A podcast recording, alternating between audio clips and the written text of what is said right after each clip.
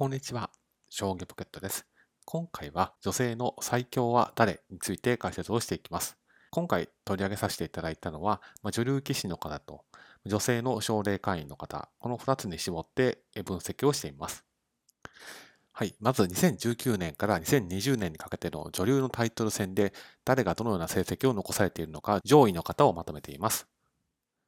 まずタイトルを獲得されたのはこのお二人でして、里見香奈女流四冠が7期、西山智香三段が4期というふうになっています。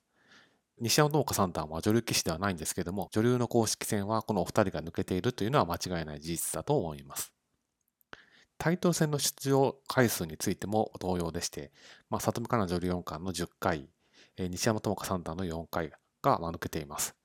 西山智子三段については、まあ、奨励会員の立場で、えー、出場できるタイトル戦が3つだけというのもありまして、まあ、数字が伸びていないんですけれども、まあ、とはいえ、獲得できるタイトルは全て獲得しているといったところで、まあ、かなり強いと、まあ、不動の評価ということが言えると思います。その後に続くのが、伊藤沙恵女流三段と、えー、加藤桃子女流三段というふうに続いていきます。でなお、えー、青色については女流棋士の方、薄緑は奨励会員の方という意味になります。でこれまでの女性の奨励会の在籍者についてこちらでまとめています。青色は現役の奨励会員でして、薄緑色は過去に在籍をされていた方というふうになります。まず3段まで到達されたのはこのお二人でして、西山智香3段と里見香奈女流4冠になります。2段は女性として3人目の2段に昇段をした中七海2段になっています。初段に到達されたのはこのお二人でして、加藤桃子、えー、女流三段と高島明子女流五段になっています。なお、高島女流五段につきましては、まあえー、特例での商談ということもありますので、まあ、他の方とはちょっと割り引いて考える必要はあるかもしれません。1級についてはこの3名の方がいらっしゃいます。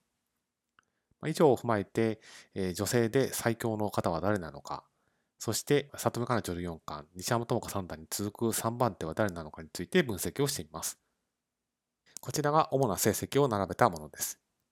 どうしても、西山智子三段の場合は、タイトル戦しかほぼ出場できない現状になっていますので、勝率がやや低くなっています。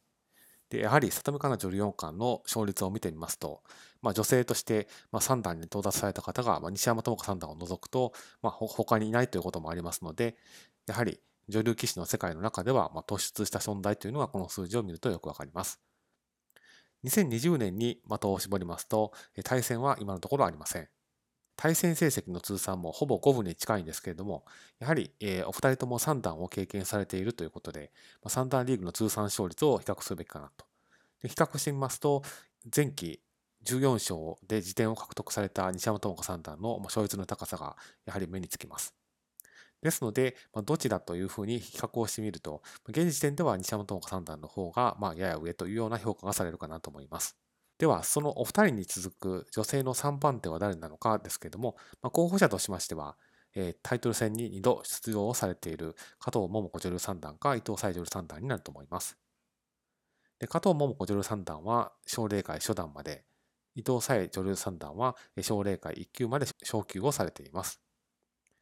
で、20年度の勝率を見てみますと、加藤桃子女流三段の勝率が低く見えますけれども、これは、えタイトル戦に2度出場をされまして、ま合計2勝6敗という成績で、どうしても勝率がま押し下げられているということになると思います。対戦成績は2020年に関して言うと1勝1敗でして、え対戦成績の通算で言いますと、加藤桃子女流三段の方が部があります。ですので、ま総合的に見ますと、やはり3番手は加藤桃子女流三段ということになるのかなというふうに思います。で、ここで見落とせないのが中七海二段の存在です。中二段は女流公式戦には全く出場されていませんので、数字としては全く上がってきません。ですけれども、女性として奨励会に在籍された方を並べていくと、上位の3番目に名前が連ねられていますので、もし中七海段が、まプロ棋士になったり、女流棋士になったりいうような形で、女流公式戦に出場され始めると、女流のタイトル戦で、千山智香三段、えー、里見香奈女流四冠の間に割って入ってくることはほぼ間違いないというふうに思われます。ですので、まあ、中七海二段が分析対象に入っていないという割引材料はある上ですけれども、現在の3番手というのは加藤桃子女流三段ということになるのかなというふうに思います。で、今後もこの女流公式戦で、西山智子三段と里見香の女流四冠の対戦が続いていくと思いますので、まあ、引き続きお二人の対戦に注目していきたいなと思っています。